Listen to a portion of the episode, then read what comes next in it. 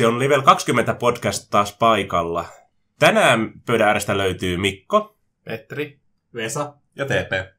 Ja päivän puheenaiheena meillä on magia, taikuus, kaikki tänne mystiset voimat, mitä roolipeleissä löytyy. Me ei puhuta pelkästään siis magiasta äh, fantasiaroolipeleissä, vaan yleensäkin niin erilaista magiasta, yliluonnollisista voimista ja muista niin kuin loitsuista ja tämmöisistä, mitä eri peleissä löytyy. Koska just tää, ennen nauhoitusta me juteltiinkin sitä, että onko esimerkiksi magialla ja psyykkisillä voimilla periaatteessa mitään eroa toisiinsa. Lyhyt lopputulos oli se, että nehän on niin kuin sama ilmiö, ne on vaan esitetty eri tavalla siinä. Että niin kuin toinen on magiaa, loitsuja, velhoja, miekkoja ja tämmöistä, ja toinen on psyykkisiä voimia, biosiirrännäisiä, telepatiaa, pyrokinesia, kryokinesia ja tämmöisiä. Samo, ne on samoja efektejä, mutta niin kuin ne, koska niistä käytetään eri sanoja, niin ihmisillä tulee heti erilainen mielikuva. Mutta teknisesti ottaen ne on sama asia kumminkin. Eli paljon, mitä me tässä tullaan puhumaan, niin että jos pelaatte skifiroolipeliä tai tämmöistä, niin soveltakaa niitä juttuja. Ja sama, että ketkä puhuu äh, tai pelaa fantasiaroolipelejä, niin voisitte ottaa tästä meidän hommista ideoita sinne, vaikka puhuttaisikin jostakin psyykkisistä voimista. Ja ensimmäinen asia, mistä me haluttaisiin keskustella tässä ja jakaa muutama ajatus on siitä, niin kuin, mikä sen taikuuden rooli tuossa maailmassa on. Mitenkä se vaikuttaa siitä, minkälainen se maailma on, jos siellä on taikuutta. Koska sehän on nyt aika tyypillinen juttu. Me pelataan fantasiaroolipelejä. On ne sitten Dungeons Dragonsia, Warhammer Fantasia, Earth Dawnia, mitä tahansa fantasiaroolipeli. Siellä on taikuutta kumminkin. Siellä on velhoja, siellä on pappeja.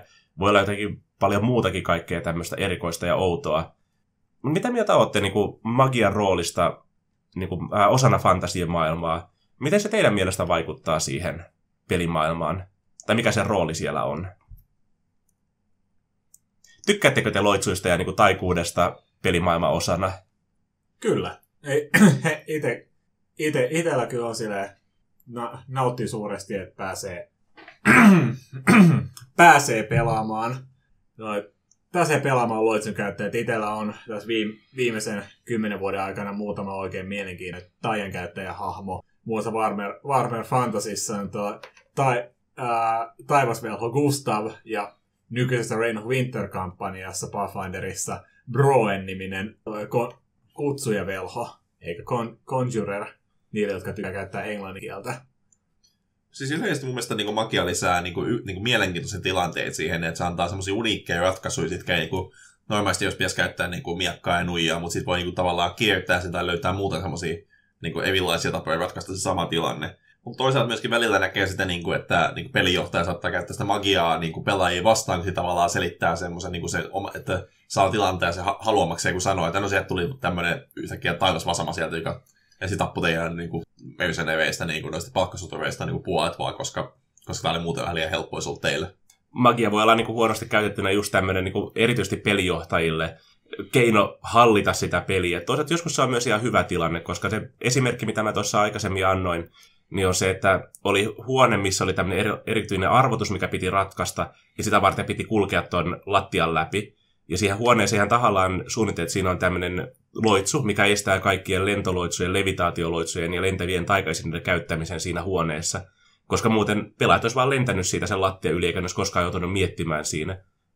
Pakko oli vähän pakottaa siinä pelaajia, koska mun mielestä porukalla oli joku lentävä matto tai vastaavaa siinä vaiheessa kampanjaa. En muista enää tarkkaan, siitä on kauan aikaa.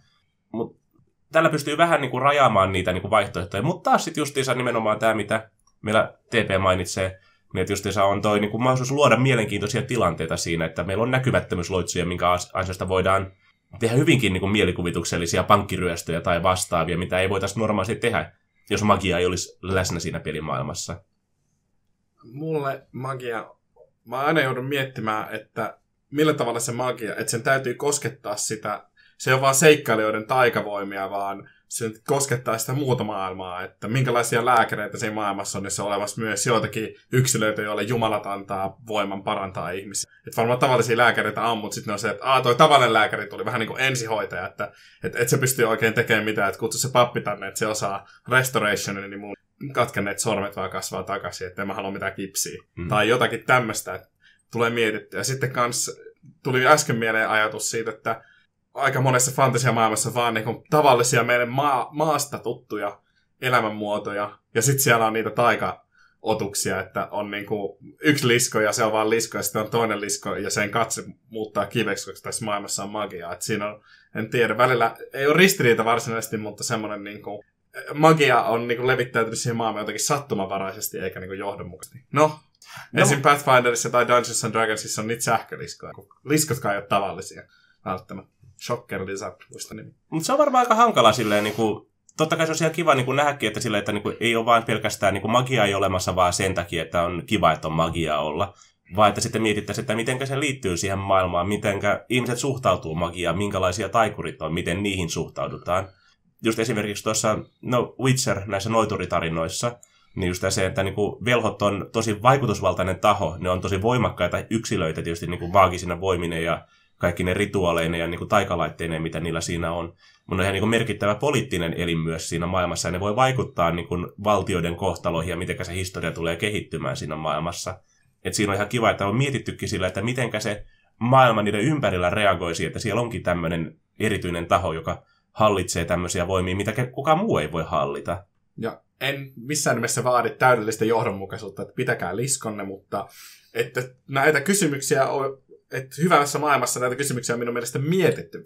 Ja et, että kaikilla asioilla on jotakin seurauksia. Että se, että on olemassa wish-loitsu, jolla voi käytännössä tehdä mitä vaan, mitä tyyppi, joka sen osaa loitsia, niin voi kuvitella, niin se sitten vaikuttaa asiaan. Mun mielestä jonkun kampanjan pomo oli ihan vaan käyttänyt sitä niin kuin voimistamaan sen omia alaisia, niin että ne on vaikeampi tai jotakin tämmöistä. Joo, niin Rise, of, joo, Rise of Rune Lordsissa on mun mielestä nimenomaan tätä niin kuin elementtiä, että siinä on moni juttu on selitetty, ah, tämä pääpahis käytti Wishpellia tähän sen alaisia, ja sen takia sillä on tämmöinen erikoistaito nytten.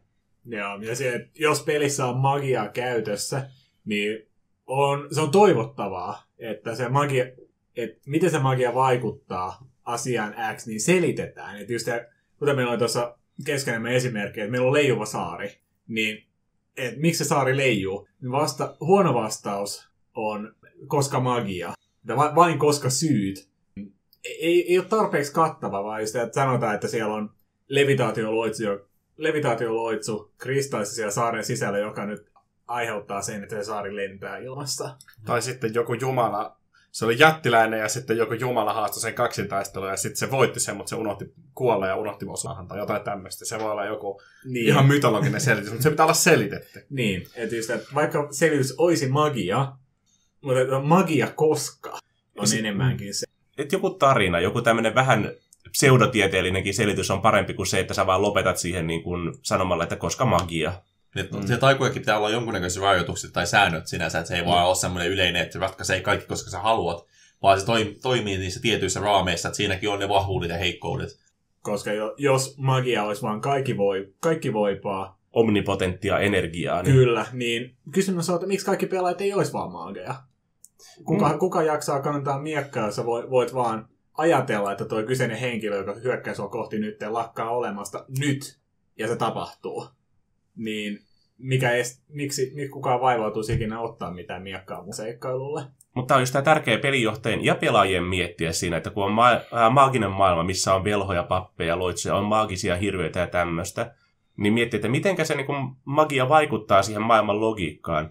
Runequestissa me tykätään, että siinä on hyvin mietitty, että koska kaikki osaa siinä maailmassa taikoa, ihan muutamaa poikkeusta lukuun ottamatta, niin kaikilla on jotakin perus pieniä parannustaikoja tai vastaavia olemassa – sen takia väkivalta on hirveän yleinen tapa hoitaa ongelmia siinä maailmassa. Että jos kahdella tyypillä tulee erimielisyys, niin ne ottaa sitten miakkamatsin siinä nyrkkeilyottelun siinä jossakin ulkona ja katsoo, että kumpi on oikeassa ja kumpi on väärässä.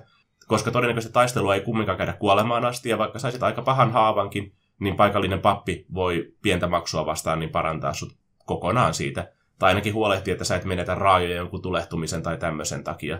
Mutta on Vesan kommentti liittyen siihen, että just miksi kaikki on velhoja, niin jos, on, jos siinä maailmassa on taikuutta, niin näettekö se niin välttämättömän sit sen, että siinä, niin kuin siinä ryhmässä pitäisi aina olla ainakin yksi loitsija sitten jonkun tapainen, vai päijäkö sitten tämä ryhmä ilman minkäänlaista loitsijaa, vaikka siinä maailmassa olisikin niin vahvaa, vahvaa taikuutta? Hmm. Taikuutta on eri tasosta silleen, koska meillä on hyvin erityyppisiä fantasian maailmoja. Se, mitä niin kuin mietittiinkin, että on olemassa tämä perinteisesti niin kuin high ja low fantasy niin jaottelu sille, että meillä on näitä semmoisia fantasiamaailmoja, just tämä Forgotten Realms, ja meillä on Dragonlance, ja mitäs näitä muita olisikaan, Earth Dawn. No Shadowrun on kanssa itse hyvin tämmöinen korkean magian maailma. missä se magia on tosi yleistä ja niin kuin se kuuluu hyvin oleellisesti osana siihen maailmaan, missä niin kuin ehkä oletetaankin, että niin kuin, koska se on oleellinen osa sitä maailmaa, niin pelaajat haluaa pelata niitä hahmoja, mitkä niin kuin voi hyödyntää näitä sen pelimaailman elementtejä. Mutta sitten meillä on näitä low fantasy maailmoja, meillä on Konanit, meillä on Pridor, missä magia on niin kuin läsnä ja sitä on olemassa. Siellä on tosi voimakastakin magiaa, mutta sitä ei ole tarkoitettu pelaajille, että se on se taustavoima, se luo seikkailuja, se luo pahiksi ja se luo no, hyviksiäkin myös siihen maailmaan. Tai se luo mysteerejä siihen. Heimot-roolipelissä, niin on myös, no periaatteessa siinä on magiaa, se ei ehkä ihan näyttäydy tai käyttäydy samalla tavalla kuin perinteinen magia, mutta se luo sinne mysteerejä, se luo semmoisia niin arvaamattomia tilanteita, mitä ei voikaan teknologialla tai tämmöisellä selvittää se antaa, no pelijohtajalle se antaa paljon niin kykyä, että okei, se voi heittää tämmöisen mielenkiintoisen kompa, luo, kompan, luo just mielenkiintoisia tilanteita, mielenkiintoisia roolipelimahdollisuuksia siihen, koska se voi magialla tehdä semmoisia asioita, mitä ei voisi niin kuin normaalilla logiikalla saada. Mutta aika usein, että jos se on tämmöinen korkean magian peli, niin mä luulen, että siinä pitää olla joku jonkinlainen taikurin mukana. Ainakin useimmissa tilanteissa. Tai ainakin sitten sen porukan pitää, niin kuin, porukan niin kuin, ää, pelaajien ja pelijohtajan pitää yhdessä kehitellä joku semmoinen toimiva kampanja, missä se ei häiritse, että porukassa ei ole yhtä ainoata maagia. Tai sitten jos ne pelaajat on jotakin niin noidan metsästäjiä, jotka valmistautuu siihen, että me, me ei osata taikoa, me ei suostuta vaikka, mutta meitä vastaan tulee tyyppejä, jotka taikoa, miten me hoidetaan. Häiritäänkö me sitä loitsua, vaikka Dungeons Dragonsissa on se systeemi, että loitsia voi häiritä, niin sitten sen loitsu saattaa epäonnistua tällaista. Se pitää ottaa huomioon. Mm. Joo, että just joku, esimerkiksi just tämä DD, niin ainakin mun mielestä DD ja Pathfinder, niiden kaltaisissa järjestelmissä, niin oletetaan, että ryhmässä on vähintään yksi luo, mieluusti kaksi, yksi kummallekin koulukunnalle, Ark, Arkane ja Divine. Tai... Mutta sitten taas joku Warhammer Fantasyn kaltainen peli, niin se ei se ole läheskään vaan tarpeellinen. Sä sanoisin päinvastoin, että se, että jos porukassa on sen oppilasvelho, joka on just, just silleen ensimmäisellä, ensimmäisellä harjoittelullaan oppinut juuri ne perusloitsut ja sille ei pysty mitään niin kuin, vuoria siirtämään, mutta mm. pystyy luomaan valoa tyhjästä tai sytyttämään ilman tuluksia nuotion. Just ja tämmöistä. Niin se yhtäkkiä muuttaakin sitä asetelmaa. Se riippuu maailmasta ja riippuu just ja miten magiin suhtaudutaan samassa ja onko magia kuinka yleistä. Ja se just tämä, niin riippuu mitä peliä sä vedät siinä. Et jotkut pelit hyötyy sitä, että siinä on magia. Esimerkiksi Dungeons Dragonsissa, Pathfinderissa, monessa näissä niin Osric tyyppisissä systeemissä, mitkä pohjautuu dd niin kuin joko nykyisiin tai aikaisempiin edikkoihin, niin siellä on paljon taikaisineita sun muita. Ja taikaisineita monesti sääntöjen puitteissa, niin vaan maagit tai vastaavat pystyy niin kuin tunnistamaan tai opettelee käyttämään tai opettamaan muita käyttämään se voi olla tosi työlästä, jos porukassa ei ole yhtään ainoata semmoista hahmoa mukana, joka pystyy. Eli sitten pelijohtajan ehkä pitääkin, että okei, okay, teillä on tämmöinen velhokaveri, joka pystyy aina opettaa teille, miten nämä loitsut toimii sun muuta. Tai teillä on pappi siellä kylässä, joka pystyy aina poistamaan kaikkia kirouksia sun muita teitä, kun sitten te kumminkin jossakin vaiheessa nyt koskette siihen kirjaan, mihinkä ei saanut koskea. Sanotte sen nimen, jota ei saanut sanoa. Terveisin Matti. Ei ole paikalla valitettavasti. Mistä me puhuttiinkaan? Niin magiasta. Tarvitseeko velhoja? Mutta sitten taas jos, ää, kun pelataan Call of Tulhua ja vastaavaa, niin siinähän yleensä ei ole velhoja alussa yhtään. Mutta jossakin vaiheessa kaikki pelaajat kumminkin haluaa oppia loitsuja. Varmaan just sen takia, koska no, jos sulla on se mahdollisuus siinä, niin miksei? Sä haluat tehdä ja kokeilla ja testata ja niin kuin päästä siihen niin kuin yliluonnolliseen käsiksi. Ja sitten välillä on tämmöinen kiintiötapaus, joka, joka näkee lentävän käärmeen ja heti kun se katoaa, niin sanoo, että ei sitä ollut oikeasti olemassa. Vesa täällä vähän vilkuttelee teille kättä. Maagista. se on kopios, tai se on toi, niin mikä se on, tekijänoikeuslailla suolettu lausahdus meidän porukassa, ette saa käyttää maagista TM. Kyllä, kyllä. Mutta silleen pu, pu, puuttuu sanoista niin D&D ja Pathfinder niin sääntösysteemi, että on meikäläisellä ainakin kaikkein tute, tutuin sääntö, niin jotenkin tuntuu ainakin niissä, että niin kun, ne, kun siinä jaetaan niin loitsuta tai eri tasoihin, on ykköstason, kakkostason, ja mennään sen ysitason asti, niin tuntuu aina silleen, niin kuin ne ensimmäiset niin kuin nollasta kolmeen ne on niin kuin, silleen, ne kovin vakuuttavia silleen, että niin kuin, ne ei ole niin tehokkaita. Ja sitten niin neljäsen viiteen sitä katsoin niin oikeasti mielenkiintoisia, sit, niin semmoisia, pystyy oikeasti hyvin käyttämään taistelussa. Mutta sitten taas kun mennään taas kutosesta vähän ylöspäin, niin alkaa olla taas semmoisia vähän niin kuin sitä maailmaa tai peliäkin vikkovia sitten, että sieltä alkaa tulee näitä toiveloitsuja ja tämmöisiä, niin sitten se jotenkin tuntuu, että se on niin kuin, tavallaan siinä se lumipalloefekti on niin kova sitten. Joo, tämähän on ollut ihan DDn ihan ensimmäisistäkin ensimmäisestä laitoksesta lähtien tämä kyseinen juttu on ollut olemassa. Että velho aloittaa sillä yhdellä ykköstason loitsulla Voi Joka- niitä aikoja, kun velholla oli vain yksi loitsu päivässä, ja sitten kun se käytti sen, niin sitten se oli silleen, että niinku, mä lähden tästä nyt tonne kahville, nähdään myöhemmin. Ja mä kun pelasin ADDtä, niin kun mä olin velho, niin mä otin mun velholle valoloitsu ykköstason loitsuksi. Niin, ja ja punaisella, puna, klassisen punaisen laitekon aikana, niin oletettiin, että sun ensimmäinen loitsu on lue magiaa. Sä sait yhden loitsun sen lisäksi, sulla oli kaksi loitsua, josta toisen oli periaatteessa pakko olla luen magiaa. Koska jos se Joo. ei ollut, sä oot käytännössä, no en, en nyt saa sanoa hyödytön, mutta äärimmäisen rajoittunut ylisyydessä se.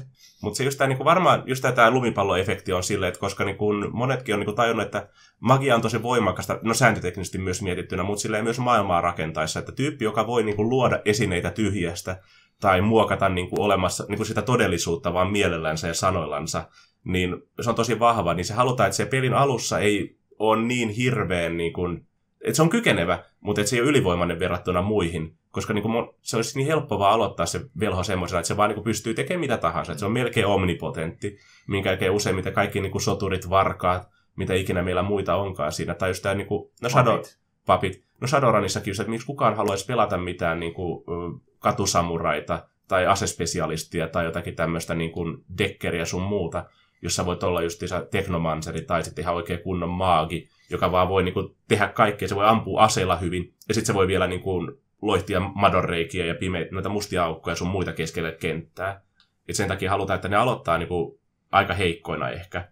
Siinä on myös varmaan niin sääntöteknisesti myös se, että jos sulla on uusia pelaajia, niin ne oppii pikkuhiljaa käyttämään niitä loitsuja, että sulle ei anneta heti ekana sitä toiveloitsua sen takia, koska jos sulle annetaan liikaa vaihtoehtoja, niin se ehkä meet vähän lukkoon, että mitä mä teen, jos, vasta, jos pelijohtaja sanoo, että tee ihan mitä ikinä haluat, niin siinä on liian paljon niin kuin vaihtoehtoja, liian paljon mahdollisuuksia. Et mua, mua ei ikinä- sinänsä häiritse niinku se, niin tavallaan niinku se, että niinku tavallaan alkuun loppupään niinku ne va- magian niinku vahvuus, vaan tavallaan se, että tavallaan se muuttuu niin dramaattisesti yhtäkkiä, että se ei ole semmoinen niinku pikku askelmia, vaan se on just niinku tavallaan siinä niinku, vitosta, kun siirtyy kutoseen, niin yhtäkkiä huomatakin, että hetkinen, nämä alkaa tekee todella paljon vahinkoa tai vaikuttamaan tosi paljon.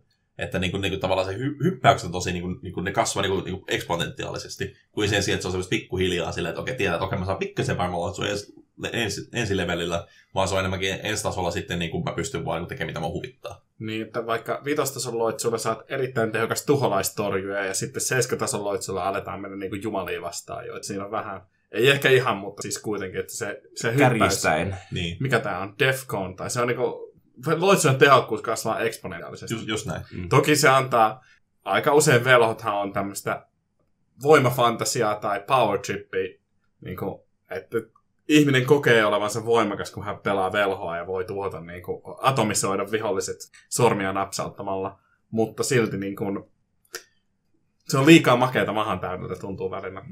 Ja monta kertaa just se, mikä mua häiritsee, on se, että miten säännöt käsittelee loitsua ja miten niin nuo kirjat esittää sen maailman niin kuin magian.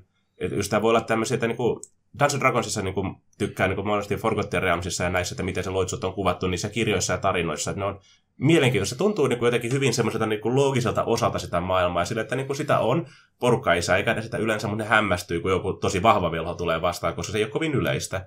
Mutta sitten säännöt ei pakolla aina tue tätä just tämän, niin sen takia, koska yhtäkkiä sä vaan niinku, sä oot niinku mookki ja yhtäkkiä sä oot jumalten tappaja. Ja tästä, tästä hyvänä aasinsilta sitten magia ja seuraamukset. Että pitääkö, kannattaako kautta pitääkö magialla olla, että mitä voimakkaampia loitsuja teet, kautta mitä enemmän magiaa teet ylipäätänsä, sitä enemmän tulee seuraamuksia siitä, tai mahdollisuuksia tulee seuraamuksia. Mitä sä tarkoitat seuraamuksella tässä niinku jotakin tämmöisiä kriittisiä epäonnistumisia, minkä takia demonit tulee ja raahasut helvettiin vai? No äärimmäisessä tapauksessa, kun esimerkiksi Dungeons and Dragonsissahan loitsut vaan onnistuu. Et kun sä sa- sanot, että sä, te- sä heität loitsun, se vaan tapahtuu, ellei sitten ole jotakin kol- niin sanotusti kolmatta osapuolta ilmoittamassa, että ei muuten tapahdukaan. Kun taas Fabassa, Warhammer Fantasyssa, on sitten, että jos heitätkin tarpeeksi monta samaa lukua magia heissä, niin sitä alkaakin tulla kaauksen manifestioita. No sehän luo silleen mukavan niin kuin, dynamiikan siinä, koska siis just tämä, että kun taikuus on tosi vaarallista ja se on tosi voimakasta se on pelimaailmoja muuttavaa, ja se, että miksi pelaajat ei vaan niin kuin, käyttäisi koko ajan sitä voimakkainta loitsuansa sitten niin kuin, tosiaan tuhotakseen joka ikistä vihollista atomeiksi siinä vaiheessa, kun se avaa suunsa, tai mieluusti ennen kuin se avaa edes suunsa. Niin on just tämä, muutamissa peleissä on, tai on villiä magiaa tai vaarallista magiaa, mikä just tämä, niin kuin, mitä voimakkaampia loitsuja sä teet, niin sitä todennäköisemmin siitä on jotakin just tämmöisiä ikäviä seuraamuksia. Kyllä mä tykkään siitä, erityisesti Warhammer Fantasiassa mä tykkäisin, koska se sopii siihen niin kuin maailman luonteeseen tai Warhammer 40 koossa myös, koska se on just tätä raakaa warp-energiaa, mitä ne manipuloi siinä, mikä ei ole tarkoitettu ihmisten käytettäväksi. Että ne, niin kuin, joka kerta, kun sä teet loitsun, sä riskeeraat niin kuin, oman niin kuin, henkisen ja fyysisen hyvinvointis ja kaikkien muiden kymmenen mailin säteellä. Mä kaipaisin, mä tykkään D&Dn taikuusjärjestelmästä, mutta mä kaipaisin siihen just jotakin tämmöistä, tämmöistä, että taikuus, taikuudella on joku hinta, se on vain se, että se kuluttaa ihmisen mieltä ja muistia, että opettelee ja pitää mielessä niitä loitsuja, joka rajoittaa sen tavallaan, että minkälaisia loitsuja voi käyttää, näin se on selitetty, että se on jotenkin mielelle raskasta ylläpitää niitä, mutta joku sellainen juttu, että voimakkaan taikuuden käyttäminen olisi jollakin tavalla vaarallista, että siinä olisi edes pieni riski siitä, että jotain niin kuin, joko erikoista käy tai sitten jotakin todella vaarallista. En tiedä. Joo, me yleensä, joo, ah. Me tykkään yleensä nähdä se silleen, että tavallaan, että, että joka, aina riippuu millä tavalla sä taistelet niin vihollisia vastaan, siinä on tavallaan se riski ja se mitä sä saat siitä, että kun sä menet lähitaisteluun, niin tavallaan sun on niin kuin ilmasta tavallaan taistella sitä vastaan, mutta sulla on se riski, että, saat, niin kuin, että se lyö sua takaisin. Mutta sitten kun sä taas niin kuin, taistelet kaukaa, niin että sitten sulla ei sitä riskiä, että se lyö sua takaisin, mutta sitten niin kuin, tavallaan sitten joko vähemmän vahinkoa tai sulla on just niin kuin, resursseja. Eli esimerkiksi Jousimiehellä on nuoli, että se voi loputtomasti vaan ampua siellä, niin kuin, koska, ja sitten niin kuin, sitä kautta niin kuin, olla sitten niin kuin, se pois vaaran tieltä. Ja sitten loitsijoilla on sitten yleensä rajallinen määrä loitsuja. Mutta sitten tavallaan se, että jos loitsija on kaukaa ja tekee enemmän vahinkoa kuin se tyyppi, joka ottaa se riskiä menee lähelle, sitten, niin, niin sit se tuntuu hyvin epätasapainoiselta verrattuna sieltä just niin kysymys, että mikä kaikki on sitten maageja sieltä, niin jos, jos, niinku, jos ei tarvi sitten niinku mennä lähelle, kaikki pystyy vaan tappaa kaikki viholliset ja huvittaa. Että se pitää olla se tasapaino löytää siinä. On niin se just tämä, niinku, kun me pelataan roolipelejä, ne on kumminkin pelejä usein pohjimmiltaan. Totta kai meillä on semmoisiakin roolipelejä, mitkä on täysin tarinankerronta painotteisia, missä ei ole oikeastaan hirveästi sääntöjä. Siinä on vain ohjeita, ideoita ja niinku tämmöisiä ohjenuoria, että miten sitä ää, niin kun, tilannetta pitää käsitellä, kun tapahtuu jotakin outoa, mystistä ja ennalta arvaamatonta. Mutta just tämä, kun puhutaan erityisesti Dungeons Dragons-tyyppisistä tämmöisistä niin kuin taistelupainotteisemmista peleistä, niin nämä säännöt olisi tarkoitettu sitä, just tätä varten, että niin kuin riskit vastaan palkkiot, se, että kukaan ei ole liian voimakas tai liian heikko myöskään sitten. Tässä DD4 on aika hyvin, että kaikilla oli koko ajan validisti tekemistä. Mutta esimerkiksi Numenerassa mä tykkään siitä, että ne sanoi ihan suoraan, että Numenerassa kun on näitä cyfereitä, mitä sä voit hankkia siinä, eli tämmöisiä niin kuin teknomystisiä laitteita, mitkä voi tehdä kaikenlaisia erikoisia vaikutuksia siinä maailmassa. Ne voi luoda voimakenttiä tai levitaatiokenttiä, tai ne voi vaikka muuttua kuolemansäteiksi tai mitä nyt kaikkea siinä onkaan. Mutta jokainen hahmo voi kantaa vain rajallisen määrän niitä mukanansa. Ja tämän selitys on annettu ihan siinä, että sen takia, koska ne on luotu käytettäväksi. Pelintekijät ei edes yritä niin kuin, esittää siinä mitään sen kummallisempaa selitystä sille.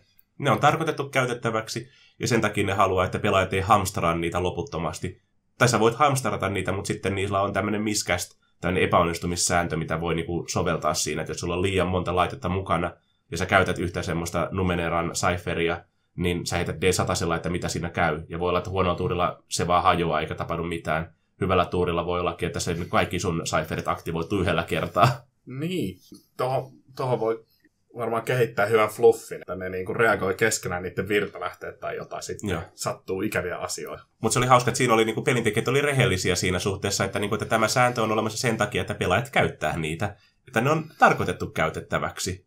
Että ei käy sitä Scream-ilmiötä, että se kerää vaan kaikkia sit sulla on niinku asioita, mitä et ikinä tule käyttämään. Niinku. Mä luulen, että tämä Cook Gamesin porukat on niinku varmaan pelannut Skyrimia, niillä on kaikilla käynyt tämä jossakin vaiheessa. Niin ne halusi välttää sitä. Mutta eri pelithän, niin kuin, jotkut pelit antaa niin kuin, tosi paljon vapauksia, että kuinka paljon sä voit käyttää näitä loitsuja. Shadowrunissahan niin kuin, loitsujen käyttäminen on aika vapaata. Sä voit käyttää niitä melkein niin paljon kuin huvittaa. Mutta mitä voimakkaampana sä vedät sen loitsun esiin, tai mitä voimakkaampana sä käytät, esimerkiksi mitä isomman hengen sä kutsut palvelemaan sua, niin se todennäköisemmin siinä menee jotakin pieleen. Tai sitten se ei vaan toimi ollenkaan. Joo. Shadowrunissa on just, just ja, että jos kutsu mitä voimakkaamman hengen kutsuu, niin sitä isompi mahdollisuus onkin siinä, että se henki toteekin heti, kutsu, heti materialisoiduttuaan maailmaan, että en mä tarvii sua, en mä tottele sua, ja lähteekin tekemään teki omia juttujaan. Ja itse, kuten sanottu, että on muutama mag- magian hahmo tullut pelattua, niin muun muassa Shadowrunissa. Että se hirve, hirveän eeppinen, muistaakseni hyökkäysloitsu oli. Ja epä, ää, onnist, se onnistui, mutta sitten kun pitää vastustaa sitä energian imeytymistä, mikä siitä tapahtuu, niin täyden epäonnistuminen hahmo melkein tippui ykköseltä tajuttomaksi. Niin se oli melkein se tilanne, että sä niinku taisit tiputtaa loppubossin ja tipuit käytännössä katsoen itse siihen niin kuin samaan osumaan. Kyllä vain. Mikä on ihan, niin kuin, mutta se on just tätä niin kuin riskit vastaan palkkiot Se silleen. on, se, on, a- se on aivan rehellinen. Mitä enemmän saan, käytät voimaa, että se loitsu onnistuu ja se on tehokkaampi, se myös kasvattaa samalla sitä, niin sitä, sitä ta- auttakaa, mikä, tää, mikä sana tähän toimii? Ta- va- Ottaa takkiin siitä. niin. Mm. Paljon, kuinka, mitä enemmän siitä, siihen tu- tulee itselle takkiin. Kaikki ei menekään niin kuin toivoisi. Mutta just, että kun meillä on eri, erilaisia magiasysteemejä, meillä on eri tasosta magiaa silleen. Cthulhussa ja näissä monissa tämmöisissä systeemissä mä tykkään sitten, että se aiheuttaa just tätä mielenterveysvahinkoa siinä. Sille, että sä niinku, mitä voimakkaampia loitsuja sä käytät, niin sitä enemmän sulla tavallaan niinku se sun psyyke alkaa hajoamaan siinä. Sattuu päähän. Sattuu päähän. Mutta se just se sopii myös, se, se luo, fluffittaa sitä myös sitten. Koska niinku, jälleen kerran aasisiltaa pitkin, niin että taikuus on, niinku, se on tosi monipuolista ja se on ehkä semmoinen joustavin asia roolipeleissä, mitä pelataan kaikkein joustamattomimmin. Eli just tämä, me pelataan DDT ja me tehdään, velhoilla on perusloitsu Magic Missile, jota kaikki käyttää jossakin vaiheessa, vaikka sä yrittäisit välttää sen käyttämistä, jossakin vaiheessa sä käytät sitä, jos sä oot velho. Mutta useimmat vaan se, mä ammun Magic Missilein, piu piu piu, pieniä maagisia osu, niin ohjuksia osuu tuohon vastustajan tai maagisia nuolia. Mutta niin kuin, mitenkä sen niin kuin loitsun voi kuvailla silleen mielenkiintoisemmin? Miten sitä voi tehdä erikoiset? Onko ne vaikka nyt pieniä virvatulia, mitä sä ammut sinne vastustajaa päin? Onko ne pieniä yksisarvisia, jotka sä ammut vastustajaa päin, jotka räjähtää kukkasiksi, kun ne osuu siihen? Se edelleen sama loitsu, sama sääntötekninen ulottuvuus, mitä se pitää siinä yllä, mutta ihan erinäköinen efekti siinä. Se niin kuin, luo siihen maailmaan mielenkiintoista niin kuin dynamiikkaa, sitä miten, miltä se magia näyttää, mitä se tuntuu, miten, miltä se sun velho näyttää.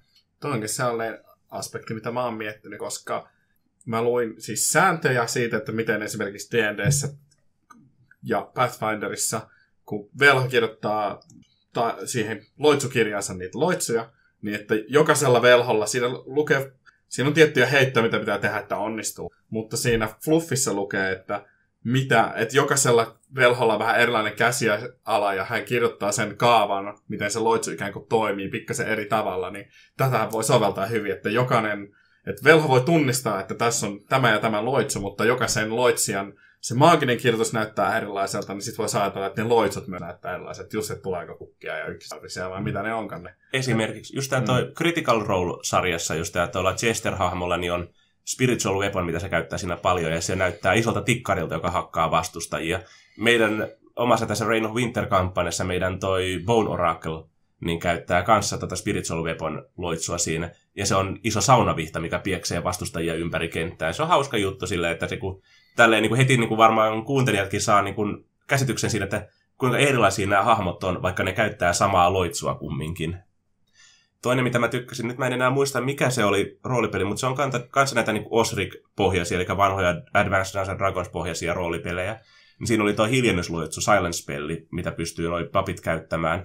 Ja yleensä se on vaan loitsu, mikä just tekee sen, että niinku, kohde on niinku mykkä jonkun 15 minuuttia, se ei voi tehdä loitsuja tai muuta, tai puhuakaan siinä aikana.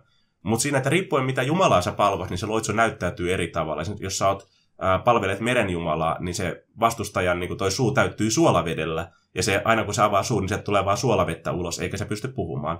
Toinen oli taas joku tämmöinen kivun ja tuskan jumalattaren pappi, niin se, pyst- niin se loitsu näyttää siltä, kun sen tyypin suu ommeltasiin kiinni sen loitsun ajaksi, että sä et voi edes avata sitä suuta siksi, siksi aikaa. Ja nämä, kun nämä antaa hyvin erinäköisen niin käsityksen siitä, että millainen se maailma on, missä tämmöisiä loitsuja on ja tapahtuu.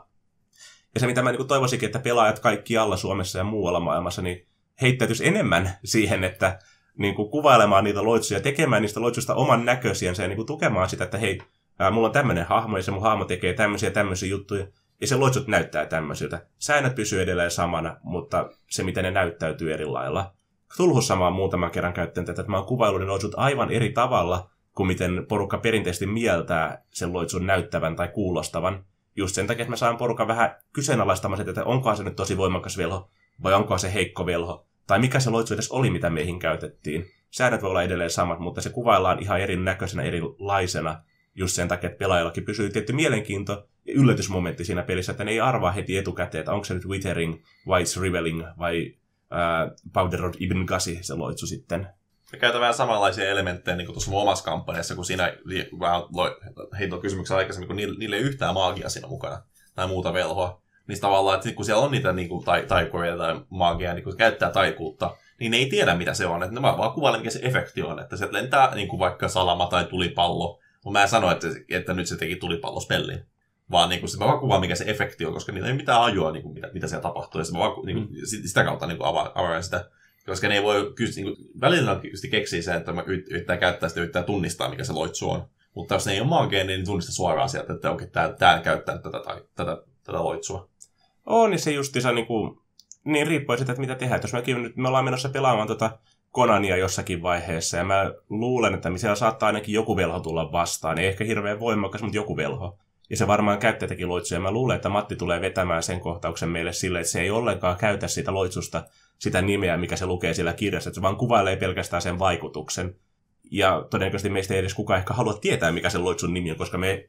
Onko meillä edes yhtään velhoa siinä porukassa? Ei ainakaan Onks... tällä hetkellä. En usko, että on tulossa. Niin, no palkkasotureita kaikki, niin tuskin siinä on ketään niin kuin minkään laatusta. Vai onko Petrilla on joku, sun hahmossa jotakin? pappi, mutta ajatus niin, niin. oli se, että se myös niin kuin, se päätyy pimeitä, pimeitä voimia, niin kuin, kiinnostuu niistä ja sitten se ryhtyy selvittämään. Mutta siinä on todella siis, taiku, taikuus vaatii uhrauksia, että se, mä, se on sellainen järjestelmä, jossa hahmo joutuu uhmaamaan sen, uhmaamaan, siis uhraamaan sen ominaisu, tiettyjä ominaisuuspisteitä, tahdonvoimaa ja mu- muita asioita ja järkeä, että pystyy oppimaan loitsuja. Ja ne loitsut on hyvin heikkoja, että verenvuoto lakkaa vähän sen tai tyyppi virkoa, niin semmoisia hyvin low, todella, todella alhaisen tason loitsuja. Ja se on just eri pelit hyötyy siitä, että niin kuin Pridorissa mä tykkään siitä, että taikuus ei edes ole tarkoitettu pelaajien käytettäväksi, se on täysin pelinjohtajan niin kuin työkalu. Velhot on aina ei-pelaajahahmoja siinä. Ja niin kuin Pridorissa se on ainoa huono puoli se, että kun siinä ei ole yhtään niin kuin loitsua oikeastaan valmiina, sun pit, niin kuin siinä on annettu ohjeviivo, että näin ja näin hankalaa on tehdä tämmöinen ja tämmöinen loitsu, ja eri ikäisillä velhoilla on annettu ohjeita, että se saa heittää näin ja näin montaa noppaa, kun se yrittää tehdä loitsuja. Mutta pelijohtaja joutuu itse keksimään aina ne loitsut silleen. Siinä on ehkä hankaluus just tasapainottaa sit sitä, niin kuin, kuinka vahvan loitsun sä voit tehdä ja kuinka helppo semmoinen loitsu on heittää. Koska niin kuin se oli kuvattu aika helpoksi loitsuksi, että ää, pakottaa joku tyyppi oksentamaan vähäksi aikaa. Ja yhdessä seikkailussa mä tein Matin ritarihahmoon, tai tuo velho teki Pridor-säännöissä, niin teki oksennusloitsun, ja se oksentaa koko taistelun ajan siellä jossakin nurkassa, että se ei edes suurimman osa ajasta niin pystynyt tekemään mitään. Periaatteessa hirveän heikko loitsu, mutta se on tosi, tosi vaarallinen siinä. Ja se sääntöjen mukaan se on ihan hirveän helppo tehdä. Se olisi voinut vain jokaiseen tyyppiin tehdä se oksennusloitsun, ja se olisi todennäköisesti taistelu ollut siinä, koska kukaan muu ei voi tehdä mitään, minkä jälkeen sitten sen palkolliset ja palvelijat tulee ja pistää koko porukan nippuun. Mutta se antaa paljon mahdollisuuksia, niin kuin just, että koska sulla ei ole tarkkaan määritelty sitä, Eli pelaajatkaan ei voi lukea sääntökirjaa ja huijata siinä niin kuin, ottamalla selvää etukäteen, että mitä loitsuja se velho voi tehdä, vaan pelijohtajalla on enemmän vapauksia niin kuin, tehdä loitsuja ja päättää, että miten ne vaikuttaa siihen maailmaan tai miten niitä käsitellään säätöteknisesti. Koska mä luulen, että loitsuissa on aika paljon tätä minmaksaamista ja munskaamista mukana. Tuossa voisi esimerkiksi käyttää sitä, jos käyttäisi tämmöistä oksennusloitsua, että tavallaan se maagi pitää keskittyä sitten tavallaan siihen, että se ylläpitää sitä efektiä. Jos yrittää laittaa kaikki niin samat aika oksentamaan, niin se vaikeutus aina jokaisen, joka se yrittää saada niinku mukaan siihen tavallaan siihen oksennusefektiin. Kun se pitäisi keskittyä samaan aikaan ylläpitää niin vanhoja tavallaan uhreja siinä jo. Että sillä tavalla saa sitä tasapainoa ehkä, mutta tämä oli vain tämmöinen heitto. Joo, mutta Pridorissa on just ideana, että velho kävelee näyttämöön ja hahmot tietää, pelaajat ja ha- heidän hahmonsa tietää, nyt täällä alkaa tapahtumaan jotenkin todella vakavaa. Että tämä ei ole enää mikään norma- normaali se mutta tässä että oksen, oksennusloitsu, se ei ihan puhta, se ei ole puhdas hyökkäysloitsu, kuten kuin Magic Missa tulipallo, mm. mutta silti siis tämä käyttämä taistelussa aika menestyksekkäästi, kuten Elki antaa ymmärtää. Niistä, miten tämä utility, äh, yleisloitsujen käyttäminen. Tai tarvikeloitsu, voisi melkein sanoa. Tarvikeloitsu on aika hieno sana. Koinaan tämän. Ja. Siis luon tämän ilmaisun. Joo, no. Tämä on meikattu. lisää listaamme. Mutta Petri, just, ja tämähän oli sun al- alun perin idea, tämmöinen tarvikeloit taistelussa, muistan Ei oikein. ollut, se oli itse asiassa tuon JPn, joka nyt ei ole paikalla täällä tänään, mutta, mm. mutta, mutta siis, että kun meillä on siis loitsuja niin kuin peleissä, erityisesti vaikka Dungeons Dragonsista tai vastaavissa pelimaailmoissa, missä on listattu tarkkaan, että mitä loitsuja velho voi tehdä, että sä et voi improvisoida niitä loitsuja niin kuin jossakin Ars Magicassa tai vastaavassa, vaan valitse listasta loitsu, minkä sä teet, ja silloin tämmöinen tämmöinen efekti. On paljon loitsuja, mitkä siis ei millä ei ole tarkkaan määriteltyjä niin kuin taisteluteknisiä sovelluksia, miten niitä voidaan siis hyödyntää taistelussa osana. Eli mitä ideoita meillä tästä on?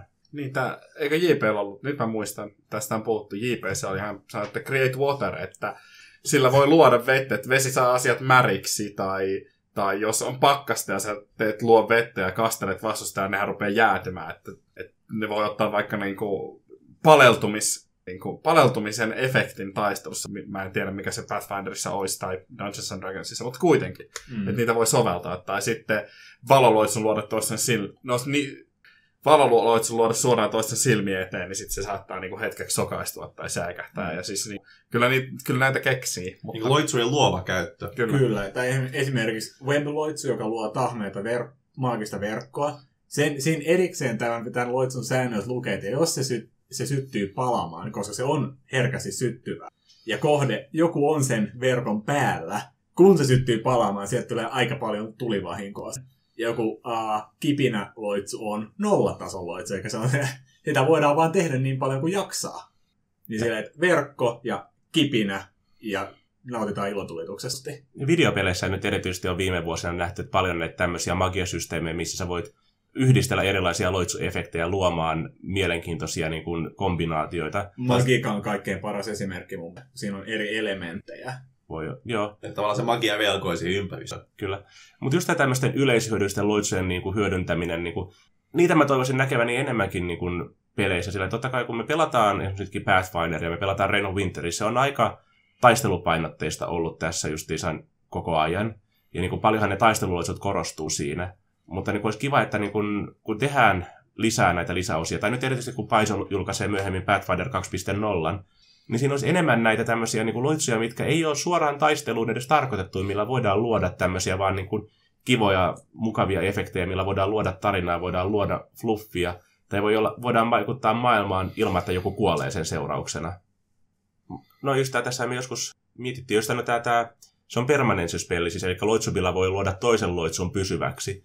Että kuinka silloin voi vaikka koristella jonkun, niin kuin, esime- tehdä, otetaan vaikka jotakin pääkalloja esimerkiksi ja laitetaan niiden sisälle toi pysyvä liekkiloitsu ja valastaan niillä käytävä. Se on kyllä aika hieno efekti. Sillä ei ole sääntöteknistä mitään ulottuvuutta, mutta se näyttää siistiltä. Mm. Lisää tämmöisiä meidän roolipeleihin. No nyt te voitte tuossa Reino Winterissä, jos te, teet, no, jos te teette asioita, niin te voitte tehdä tämän myöhemmin. Kehke. Mutta just tämä, onko jotakin muita hyviä esimerkkejä, mitä tästä voisi mainita? Tai ajatuksia, että miten voi hyödyntää ei semmoisia loitsuja, mitkä ei ole tarkoitettu taisteluun, joko taistelussa tai miten niillä, niitä voi hyödyntää tuon niin kuin tarinan luomisessa.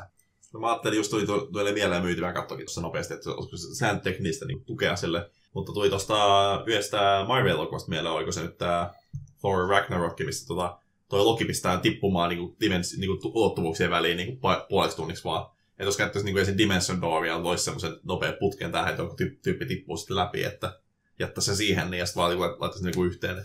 Siitä jättää sen sinne po- jonnekin tippumaan, mutta en, en ole varma tukeeko sääntötekniikasta tuo. Tuota noin. Mm. Se pitäisi olla Gate tai joku va- vähän vahvempi, mutta teoriassa. Permanenssit tuohon Mä luulen, että pelijohtajan, mä luulen, että pelijohtajan luvalla, koska kumminkin pelijohtajalla on aina oikeus siinä, että soveltaa sääntöjä. Ja yleensä, että jos pelaajalla on hyvä idea, mikä ei suoraan riko sitä pelimaailmaa tai niin kuin aiheuta jotenkin semmoista paradoksia siinä niin kuin pelissä itsessänsä, niin miksei? Koska Nikolas aikoinaan pelattiin Rise of Runelordsia, niin se teki loitsun kanssa, että se ampui vastustajaan oliko Delayed Fireballin tai joku tämmöisen, että se aktivoituu vasta yhden vuoden kuluttua. Ah, de- delayed Blast Fire. No, mutta kum... Okei, okay, no mutta kumminkin. Mut, ja sitten se loi sen seuraavalla vuorolla, niin se loi sen ympärille tämmöisen murtumattoman niin kuin, laatikon, minkä sisällä se räjähtää sitten. Ja Nikolas kysyy, että onko se ok, että se ottaa tuplavahinkoa tai jotakin vastaavaa, koska se niin kuin, saa painevahinkoa laatikossa, missä se paine ei pysty karkaamaan ulos sieltä. Että aika ovelaa. Okei. Okay. Niin kuin, joo, se kuoli. koska se, sen verran, mitä mäkin fysiikkaa tiedän ja mietin sitä hommaa tilaa, että ei silloin mitään mahdollista selvitä siinä elossa. Se sisäelimet meni muussiksi. Että olkoon sillä mitä tahansa niin kuin maagisia suojia, niin paineallolta ne ei suojaa. Mutta tämä oli sellainen niin hauska, että yhdistettiin kaksi eri loitsua justiinsa taas niin kuin uudeksi elementiksi. Tämän jälkeen muistaakseni Nikolas lupasi, että se ei enää koskaan tee sitä uudestaan. No, miksi se niin kuin, hienoja asioita niin ei voi tehdä usein? Se... Ehkä se on myös sekin just, että se niinku tavallaan vie pois sitä vähän viehätystä siitä sitten, että jos sä alat toistamaan sitä samaa juttua monta kertaa, niin se ei... Niin. Mikä on siellä säänteknisesti raja-alueella mm. silleen, että ja sitä, sitä kautta niin rikkoa sitä sitten olla, että ratkaista sun kaikki ongelmat siellä sun Deus Ex Machinalla vaan mm. silleen, että sä laitat laatikkoa ja väytät ne sinne. Tai mä muistan sen kerran, kun olikohan se epäkuollut joku lohikärme, niin mun velho käytti siihen jonkun epäkuolleinen pysäytys loitsun, niin sitten se, koska se lensi ilmassa, niin se tippui maahan. Se meinasi siinä niin kuin kuolla. Se oli aika hauska. No, se oli taisteluloitsu, mutta kuitenkin vähän epä, Mut se epäsovinnainen sovellus. Mutta se käytettiin luovasti siinä kumminkin, että just tämä ideana, että se lentää, mä pysäytän se siinä vaiheessa, kun se lentää. Eihän se nyt sinne ilmaan jähmety tietenkään. Eli just tämä, että magialla pitää olla se tietty sisäinen logiikka, mitä se noudattaa. Magic Eli- Ace, Magic. Niin, Maaginen A on ma- kyllä. Vai se pysäyttää se aikavaruudessa sinänsä, että se pysyy silloin samassa lokaatiossa. No nyt mennään vähän. Magia on hyvin tämmöinen niin kuin soljuva aihe silleen, koska sitä se, sä voit tehdä paljon asioita sillä, jos pelijohtaja antaa luvan, tai jos se pelin niin kuin maailma antaa sulle luvan. Mitä me nyt tässä puhuttiinkin just, että se maailman sisäinen logiikka, se, että niin kuin alussa määritellään, että mitä magia voi tehdä ja mitä magia ei voi tehdä. Koska monikin, itse asiassa Dungeons Dragonsiakin hyödyntävä niin kuin pelimaailma sanoo, että toi niin kuin kuolleista herätysloitsut ei toimi siinä maailmassa. Se ei ole sen maailman niin kuin logiikan mukaista. Eli vaikka se niin kuin voit tehdä tulipalloja, voit kutsua niin kuin enkeleitä palvelemaan sua ja sun muuta. Kuolleita ei voi tuoda takaisin muuta kuin kuoleman jumala tai, no, to, ehkä sekään ei edes. Kuollut on kuollut ja ne pysyy kuolleina. Mutta sopia ennen peli alkua, että mitä saa tehdä, mitä ei voi tehdä. Kuinka paljon me voidaan rikkoa lainausmerkeissä niitä sääntöjä sitten sen perusteella, että niinku tämä kuulostaa siistiltä, tämä kuulostaa hyvältä tai tämä sopisi siihen maailman luonteeseen jotenkin. Tosi muistaakseni kyllä tuossa Rise of Loonlords siinä on se yksi nymfi, joka tuo sen rakkaan takas Restoration Spellille, kun se oli epäkuollut. Joo, siinä, joo mutta siinä lukikin, niin kuin, että se on niin kuin, sääntöteknisesti näin ei pitäisi toimia, mutta tässä tilanteessa se toimii, koska tarina voittaa säännöt. Mm. Mutta on just tämän, muutamia niin kuin, muita ajatuksia tuohon niin kuin, taikuuteen liittyen, oli tämä me puhuttiinkin rituaaleista sun muista visioita vähän aikaisemmin, että on näitä muutamia tosi, jossakin maailmoissa niin kuin, on isoja tämmöisiä suuritöisiä loitsuja, mitkä saattaa viedä niin kuin, tosi pitkän aikaa, että niitä tehdään. Nyt ei puhuta tästä Dungeons and Dragons 5 edikassa, että sä voit tehdä joitakin loitsuja rituaalitaikuutena, että ne vaan vie 10 minuuttia sen yhden minuutin sijasta, vaan esimerkiksi tuossa Warhammer Fantasyssä on erikseen isoja rituaaliloitsuja, mitkä siellä oli toi mikä tuomittujen sotilaiden marssi, mikä antaa sulle niin kuin maagisesti mahdollisuuden marssittaa maksimissaan sata sotilasta jonkun useamman tuhat mailia silleen niin kuin jossakin päivässä, koska ne marssiit on niin kuin jonkun ai- a- aika avaruuden halki väärään suuntaan sun muuta. Mutta se vaatii tosi va- vahvan velho, että se voidaan tehdä, mutta sitten siinä on hirveä kasa kaikenlaisia noita niin kuin esineitä, mitä sä tarvitset. Sä tarvitset muun muassa rummun ja rumpalin sitä varten. Sä tarvitset kaikkien niiden sotilaiden kengät sitä loitsua varten. Ja mitä kaikkea muuta se oli. Ihan kiva loitsu silleen. En muista edes kaikkea, mitä vaatii, mutta se on, se on sillä, että ottaa huomioon, että no, okei, okay, aika, aika mahtava vaikutus siellä, kun se on tarpeen, mutta se tavaralista, tavaralista sitä varten oli mun mielestä vähän tarpeettoman. Koska usein rituaaliloitsujen ajatus on sillä, että ne on siis isoja voimakkaita loitsuja, mitkä oikeasti voi järisyttää niin kuin, sitä pelimaailmaa ja tehdä semmoisia efektejä, mitä niin kuin, sä et voi yleensä tosta noin vaan tehäkään. Mutta niin kuin, mitä Vesa tuossa sanoikin, että monesti ne tuntuu tosi hyödyttömiltä. Ottaa huomioon, että kuinka paljon aikaa ja vaivaa sun pitää niin kuin, nähdä siihen loitsun tekemiseen, niin sillä on liian pieni vaikutus siihen pelimaailmaan. Esimerkiksi jatketaan täällä tuomittujen sotilaiden Marsin rituaalilla. Kuinka monta kertaa kuka, kukaan tässä meistä nytten podcastin ääressä olevista tai meidän kuuntelijoista on joutunut marssittamaan sataa miestä use, useampaa tuhatta mailia hyvin nopeasti. Itse asiassa, no ei. Meinasin sanoa, että, niin kuin, että silloin kun pelattiin Exaltedia, mutta eihän silloinkaan itse tarvinnut, koska te vaan päätitte huijata siellä kaupungissa itsellenne lisää aikaa, että niin kuin porukka tehtiin marssia paikoilleen rauhassa. Eikä silloinkaan puhuttu edes sadoista maileista, vai jostakin kymmenistä maileista. Mutta just tässä vanhassa Warhammer Fantasyn ensimmäisessä roolipelilaitoksessa se ei edes ollut rituaali. Siinä useimmat loitsut käsiteltiin vähän niin kuin se rituaali, että sulla pitää olla tietty maaginen ainesosa, että sä voit tehdä sen loitsun. Ja yksi demonologian noista niin kuin korkean tason loitsuista oli se, että sä voit äh, kutsua tuon niin kuin D6 vähäisempää demonia palvelemaan sua D10 minuutiksi. Tätä varten sun pitää äh, tappaa ylidemoni ja uhrata sen sydän. Mutta jos sä oot niin vahva, että sä voit tappaa ylidemonin ja uhrata sen sydämen, niin sä et tarvitse D6 vähäisempää de- demonia palvelemaan sua D10 minuutiksi. Ja tämä on se, mikä meitä Vesan kanssa erityisesti ärsyttää monissa rituaaliloitsuissa. Ne vaatii aivan törkeitä uhrauksia, eikä ne anna juuri mitään takaisin. Just, ja jos sä pystyt tappelemaan arkidemonia vastaan, tai ylidemonia, sä vaan, san, sä vaan menet sanomaan sen ylidemonin, mä tarvin sua nyt, sä käy, lähet tästä mukaan. Seuraa minua, jos haluat elää. Joo, tosiaan mutta se niin on... taas, mutta onko sitten tämmöisellä rituaaliloitsulla oikeasti niin kuin paikkaa peleissä? Onko ne liian vahvoja antaa pelaajille? Vai pitäisikö niiden olla pelkästään pelinjohtajan niin kuin keino luoda vaikka seikkailuja tai antaa niihin mielenkiintoisia tarinakoukkuja. Pitäisikö pelaajia edes saada tehdä tämmöisiä loitsuja? Se riip, mun mielestä se riippuu siitä pelin skaalasta. Että voi olla, että tämmöinen joku, ää, no sanotaan, että on ritu, tai itse asiassa on rituaali, tanssi ilman loppua, jossa kaikki joutuu vain tanssimaan, kunnes se kuolee väsymykseen ja mies, ties mihinkään muuhun. Niin, että se onkin yhtäkkiä se, se, onkin se pelin pääjuttu, että pelin pääpahis haluaa luoda kaupunkiin tämän rituaali. Että kaikki tanssii itsensä hengiltä ja pelaajan tehtävä on pysäyttää. Se on yksi vaihtoehto, miten rituaali tuodaan tämmöiseen Mutta saako pelaajat mukaan. käyttää sitä rituaalia itse? Sillähän löytyy Fantasy Battlen, tai Fantasy roolipelin niin kakkoslaitokset säännöt. Onko se semmoinen loitsu, mitä pitäisi antaa edes pelaajille, koska sä voit tappaa siellä kokonaisen kylällisen porukkaa ihan vaan sormia napsauttamalla sitten, vaikka se vaatiikin mun mielestä aika törkein kasan niin kuin aineksia.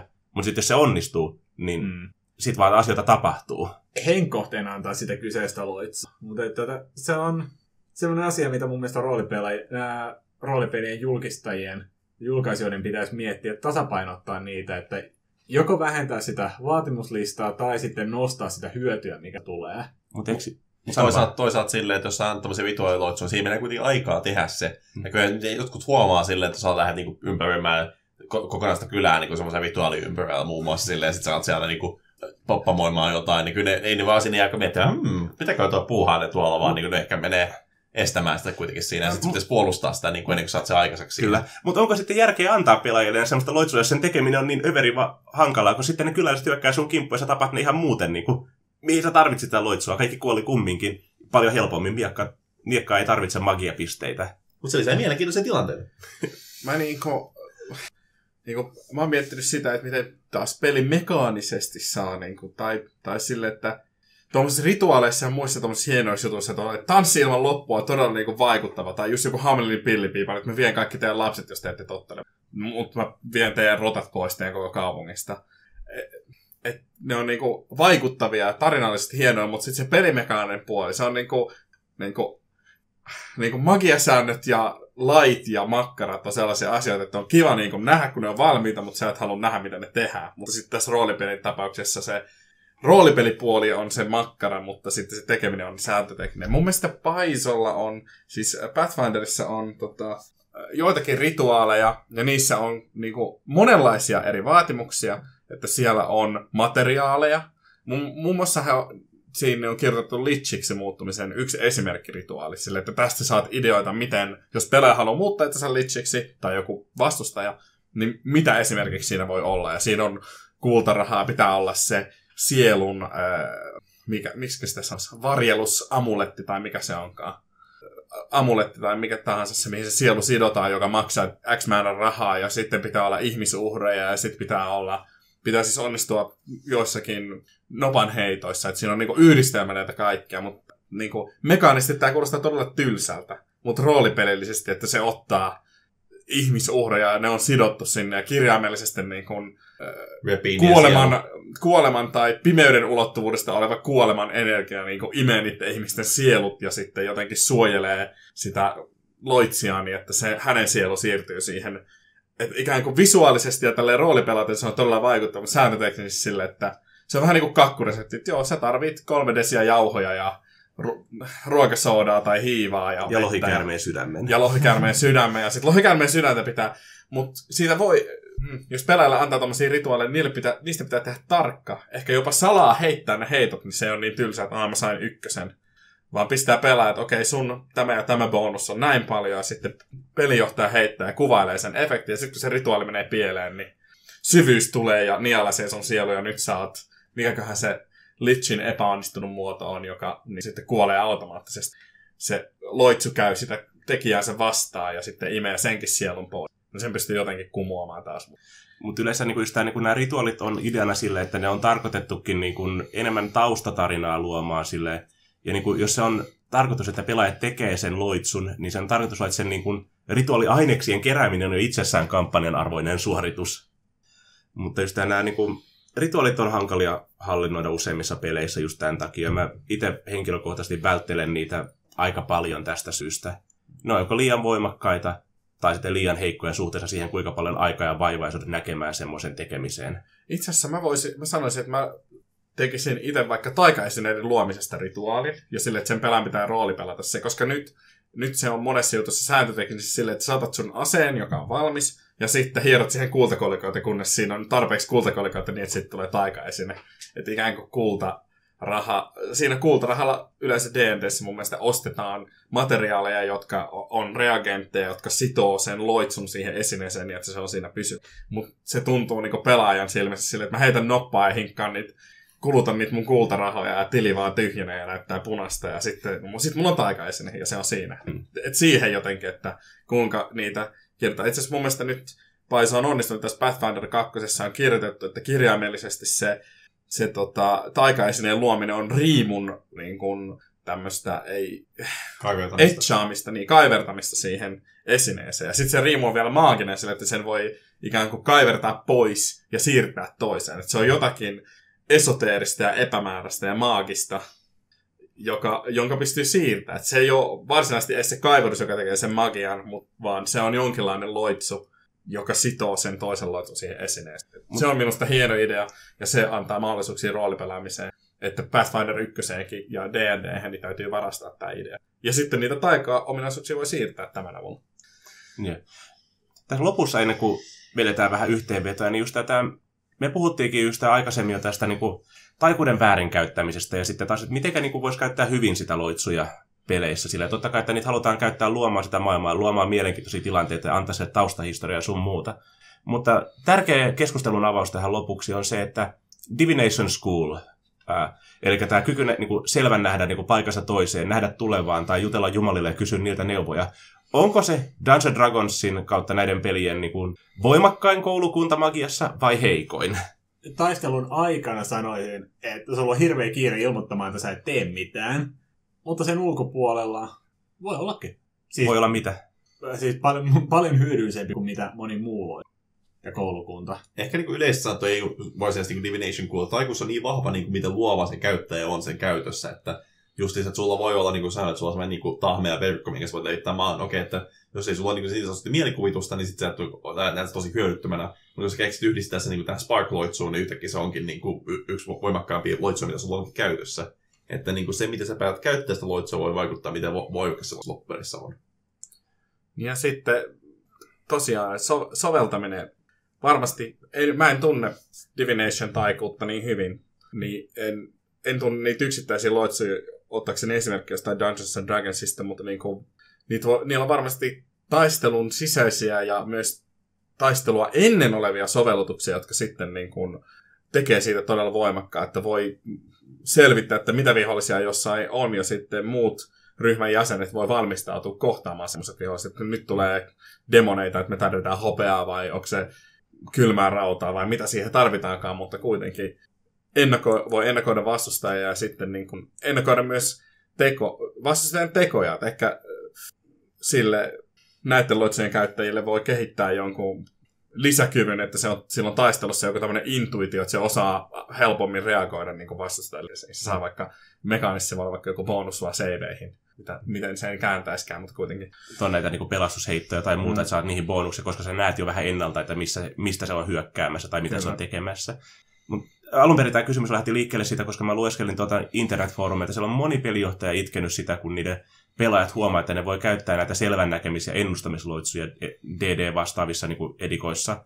Ja sillä kysyä vaan pelaajat, että Aa, mikä se pahiksen pääsuunnitelma. Ja sitten pelijohtajan on vaan niin pakko kertoa se niille, että, niin kuin, että teidän pahis asuu tuolla ja tuolla, ja aikoo tehdä tätä. Ja sitten pelaajat vaan niin menee ja sen kampanjan sillä. Tai just se, että okei, tuon huoneen takana jotakin paha juttu, sitten vaan niin selvä näkijä, siellä on noin ja noin monta koboldia, siellä on yksi lohikärmi, ja sitten tossa ja tossa ruudussa on ansa. Ja se poistaa sen yllätysmomentin kaikista noista seikkailuista tätä niin kuin aika moni pelijohtaja on itkenyt jo vuosikausia. Mutta tähän sen sijaan, että virtsaa niin pelaajien muroihin, niin voi myös kehittää ovelia ja tämmöisiä tarina, tarinaa kertovia keinoja, joilla se siltä otetaan, ei ehkä, ei ehkä tuhota sen niiden loitsuja hyötyä, mutta tekee sitten pikkasen epätarkempaa, että olette nyt maagisesti epäsuosiollisella alueella ja jumaluus, jota yritet, johon yritettiin ottaa yhteyttä, ei ole tavoitettavissa, ja sieltä tulee vasta, tämmöinen vastaaja päälle käytännössä. Tai sitten, että, että tietyllä, niin kun, tietyllä taajuudella, niin sitten sieltä tuleekin väärä vastaus tai joku väärä, kontakti väärää olentoa, ja pelijohtaja voi kehittää tässä. On tähän on niin kuin tuhat ja yksi ratkaisutapa, että jos pelaajat rupeaa väärinkäyttämään tai niin, no sanotaan suoraan, että jos pelaajat ryhtyy väärinkäyttämään tai loitsia, että hei, nämä on tosi hyvä, että me ratkaistaan nämä kaikki tällä, niin sitten on minusta ihan oikeutettua vähän joko skaalata niiden loitsujen tehoa tai kuvauksia, tehdä oman pelipöydän sisäisiä sääntöjä, tai sitten jotakin muuta niin kuin, viilata vähän sitä systeemiä, että, Mitä mä, se ei olisi niin ylivoimasta. mitä mä itse tykkään tehdä silleen, että ei varsinkin niinku tohon näin, mutta yleensä kun ne kyselee jotain tommosia asioita, niin mä annan semmosia kryptisiä vastauksia, että niinku, niinku tavallaan en valehtele suoraan, mutta annan silleen, että, siitä on, niinku, että siinä on monta tapaa ymmärtää se, ja sitten ne yleensä niinku ottaa sen niinku sillä äänes väärällä tavalla, sitten ajattelee, on niin fiksuja, että keksinkin sen. Mutta sitten tavallaan kun sitten tapahtuu, niin aha, okei, tämä voi ymmärtää myös näillä, tällä tavalla. Että sille ei, jos kysyy, mikä, mikä paikka sä pääsuit, mutta antaa kryptisen vastauksen, että ei suoraan kerro, mutta antaa silleen, niin kuin, silleen niin, että ei sitä suoraankaan selitä. Mm. Että antaa niin arvotuksena sen tai silleen, että, niin kuin, että peittää sitä vastausta si- sillä tavalla. Että, joo, toi on hyvä. Tästä on myös olemassa oikein historian, lainausmerkissä historian esimerkki. Nimittäin minun mielestä se oli nimenomaan Kroisos, Lyydian kuningas. Tämä, tämä Kroisos nimenomaan, joka on tuttu rahoistaan, niin hän halusi selvittää, että mikä, ora, mikä kreikkalaisen maailman orakkeleista oli oikea. Ja hän kysyi, että, kysyi jokaiselta, että mitä minä teen sinä ja sinä päivänä siihen ja siihen aikaan. Ja yksi orakkeli, en muista mikä niistä sadoista, niin saisi vastauksen oikein. Seuraavaksi hän kysyi samalta orakkelilta, että miten, minu, miten käy, jos minä käyn persianlaisia vastaan. Ja sitten hänelle tuli vastaus, suuri kuningaskunta tuli. Ja se oli hänen omansa, kun hän lähti sotaan. Mutta Mm. hän tulkitsi sen niin, että hän tulee. Että tämmöisiä dramaattista ironiaa voi aina käyttää myös. On, ja tämä on just se, mitä mä itse kanssa nimittäin vähän hainkin tässä ehkä.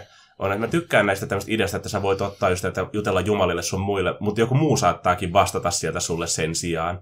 Koska parissakin kampanjassa on ollut niin kuin jollakin pelaajalla tänne demonikumppani, joka niin kuin antaa sille neuvoja ja ohjeita sun muita, mutta kun pelaaja aina voi olla ihan varma siitä, että onko ne oikeita tai hyviä neuvoja. Että se vastaa kyllä ihan niin kuin mielellään aina hänen kysymyksiä ja neuvoo häntä lainausmerkissä parhaan kykynsä mukaan. Mutta tarkoittaako se hänen parastaan vai hänen pahintansa? Mutta miten muuten sitten niin toi magia sillä ja se niin pelaajien väärinkäyttämiseen, voiko pelaajat väärinkäyttää sitä muuten? Tai, Totta, tai missä tilanteissa se näkyy? totta kai voi. Jotkut valitsee velhon vaan sitä varten, että, tai minkä tahansa loitsijan, että voi niinku ohittaa maailman säännöt on se, että öö, mun ei tarvitse, tarvitse miettiä eikä pelata tätä, vaan mä vaan käytän loitsuja ja sitten niin mä ratkon kaikki. Aa, aa, teidän pitää varata tätä matkaa varten ruokaa. Ei, mä otan tämän loitsuja, mun ei tarvitse tehdä sitä. Teidän pitää niin nyt siirtää, että tämä luola on luhistunut ja teidän pitää päästä tuonne toiselle puolelle, koska kartasta näkyy, että aarre onkin siellä. Ja sitten te, että mä vaan käytän tätä loitsua ja tai sitten, että tässä on nyt labyrintti ja teidän pitää etsiä se, että ei mä käytä loitsua ja teen reiän tähän seinään. Tai käytä scrying silleen vähän, missä se vaan on. Niin, totta. Mutta Scryingillakin on, myös esineistä saa niinku save-heiton ja taikaesineillä on paremmat seivit. Kun nä- näihinkin sääntöihin kannattaa tutustua ja käyttää. Ja sitten voi päättää se, että tämä on, e- scrying on estetty. Itse asiassa se on vähän tylsä juttu, että sen, mitä se scrying olisi oikein suomeksi, Niinku tutkailu tai Selvän näkemiseksi aika usein suomennettu. Okay. Mutta kuitenkin, että, että estetty, vaan mieluummin tekee semmoisia, että ne on tahallaan harhautunut. Siis, että siellä on joku loitsi, joka harhauttaa sitä etistä, koska jos pelaajat huomaat, että täällä on scrying estetty, selvä näkeminen on estetty, niin ne on silleen, että tää on vähän tylsää, mutta jos se antaakin vääriä tuloksia, niin se sentään niin kuin... Mutta toisaalta sitten ajattelee vaan, että pe, niinku toi GOA vetää niin nenästä silleen, että, Niin, se, että, että se haluaa pil- pilaa sen niinku niiden kokemuksia sillä kautta. Sitä kautta. Joo, tässä, tässä voi todeta sen, että liikaa ei myöskään voi, niin kuin, jos pelaajat löytää jonkun hyvän tavan ohittaa joku juttu, niin ei pidä aina olla vastaus, että ei tämä ei nyt onnistu, mä haluan, että te teette tämän tällä ja tällä tavalla. Just tämä vanha kunnon railroadaaminen, että niin pelijohtaja, joka ei saa magiaa käyttää keinona sille ja pakottaa pelaajat niin kuin sinne, minne just haluaa. Se voi kannustaa. Mutta jos pelaajilla on oikeasti hyvä idea siitä, että miten ne voi sen niin kuin ratkaista toisella tavalla, niin ehkä siinä vaiheessa pitäisi antaa mennä. Mutta myös se pelaajien pitäisi välttää sitä sellaista tieten tahtoen niin kuin pelijohtajan muroihin kusemista siinä, että ne yrittää niin kuin minmaksata sen loitsijansa semmoiseksi, että, että se vaan niin kuin voi ohittaa ne ongelmat, että se ei koskaan joudu mihinkään konfliktiin. Just se, että teidän pitää nyt päästä tuosta niin kuin jonkun portinvartijan ohi sille, että mä käytän sieltä tuon lumousloitsu, nyt se on mun paras ystävä, seuraat 24 tuntia. Tai just, että teidän pitää nyt päästä tuon talon läpi hiipimään, aa mä käytän vaan näkymättömyysloitsu. Että just, että se ei vaan, niinku, että loitsut ei ole just tämmöisiä keinoja ohittaa niinku mielenkiintoisia haasteita, vaan että pelaajat myös itsekin ottaa sen niinku haasteen vastaan ja yrittää keksiä uusia luovia tapoja niinku joko hyödyntää niitä eri loitsuja siinä tilanteessa, tai yrittää vaikka pärjätä ilman loitsuja kokonaan siinä tilanteessa. Siinä muutamia koottuja ajatuksia taikuudesta, magiasta ja loitsuista peleissä. mitäs meidän kuuntelijat on mieltä. Tykkäättekö te, mikä on teidän suosikki loitsunne peleissä tai suosikki tapanne käyttää magiaa peleissä? Jättäkää kommentteihin jotakin ideaa tai ajatuksia. Muistakaa, se ei ole hölynpölyä, se on maagista. Trademark. Hyvää illan jatkoa. Öitä. Hei hei!